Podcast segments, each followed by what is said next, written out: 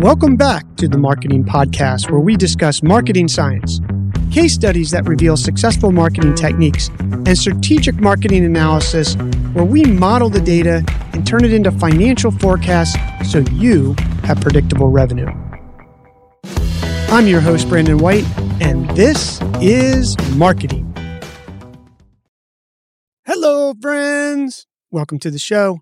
Today we are talking about Net Promoter Score, and this is part two, where we are talking about characteristics of response ranges. If you missed part one, go back to an earlier episode and you will see Net Promoter Score part one, where we explain exactly what it is and how it's used.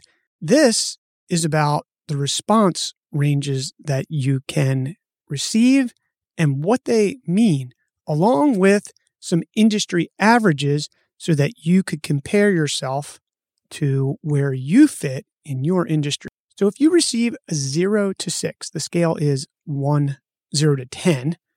And if you receive zero to six, these are detractors and they're basically unhappy customers. It means that they're not happy with something. Now, after you get the score, you can always follow up and unpack this because it's just not as simple as they just don't like your brand or they're never buying from you again. Because they could have just had a bad experience with, say, customer service a day ago.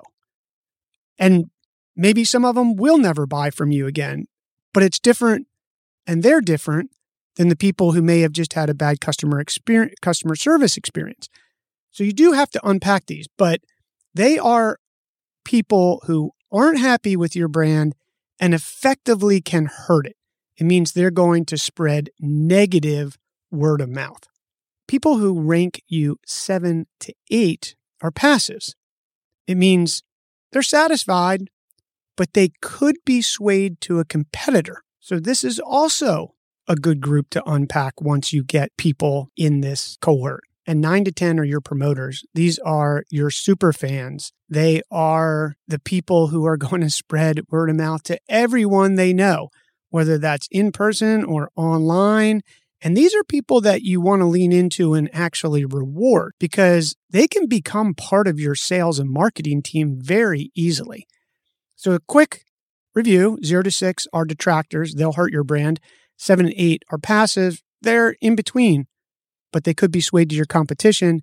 And a nine or 10 are your promoters. They're your super fans. They're the people you want to reward and keep. So, the range of a net promoter score that you could receive once you've tallied it, and we're going to go over how you tally it, but I want to set up what the range is. So, people score you zero to 10, but the range, once you compute your net promoter score, goes from negative 100 to 100. And we'll talk about in a following episode exactly how you calculate that. But you need to understand the ranges and how this works before we get you your number. So if you receive a net promoter score, not a ranking, again, your customers will rank you zero to 10, but your net promoter score, the end score after you've tallied it up and done the calculation, can range from negative 100 to 100. Now, if you're negative 100 to zero, you need serious improvement and something's wrong. And it could be any one of a, a, a, ton of things. It could be your product's not good. It could be your customer service isn't good. It could be a, a host of things. And you'll have to identify those. If you get a 1 to 30, it's actually a very good net promoter score. 31 to 69 is great and 71 to 100 is excellent. I will warn you that there are not a lot of people in 71 to 100. It doesn't mean that they're not excellent brands. It's just when you think about this, this is 200 point range. And to get into that 70 to 100 is a coveted spot.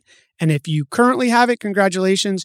If you don't have it and you wind up in the great or the high end of great, don't feel terrible. Yes, there's room for improvement, but you are doing incredibly well.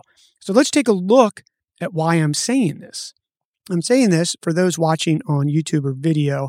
I have a chart that I brought up with one of the groups that does industry averages of net promoter scores. Because, like we talked about in part one, this there is a standard. It is standardized.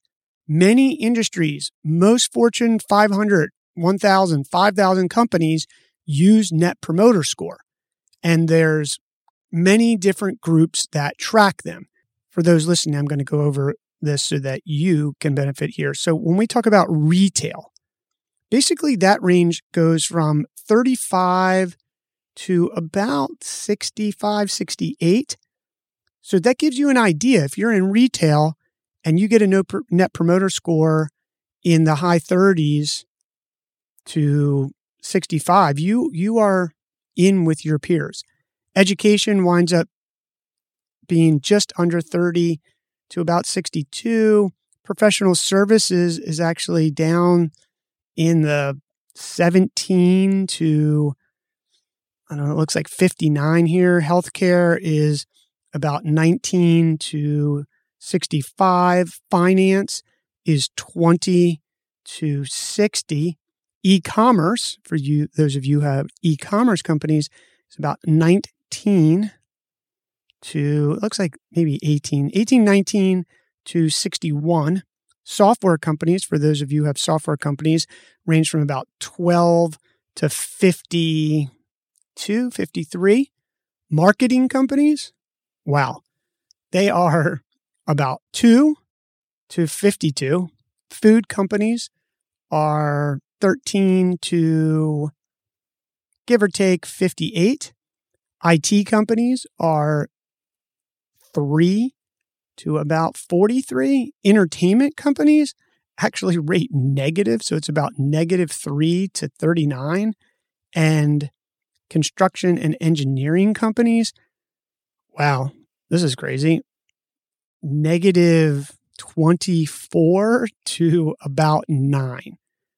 So that gives you an idea of the range. Now, the medians and the averages fall somewhere between the ranges that I just gave, and you can grab these if you go if you're listening on the podcast you can go to the youtube video and see the chart but it is in general those are the ranges and if you fall within there you're doing good as it relates to your industry and as you can see and listen there's not a lot of people in fact there's nobody on this chart in any industry that that in general goes over 70.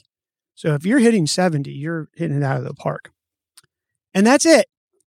That's the range. So in summary, when you go to collect your net promoter score, your customers will rank you 0 to 10.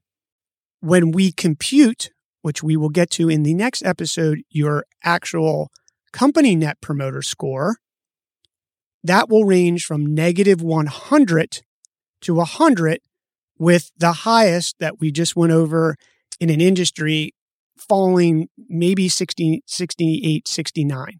So if we or you get above 70, you're killing it. And that's today's show. Tune into the next episode where we show you how to collect and compute your net promoter score. And if you enjoyed this episode, please hit subscribe. It's a great no cost way to support this show and it keeps us delivering to you. Till the next episode, we'll see you soon.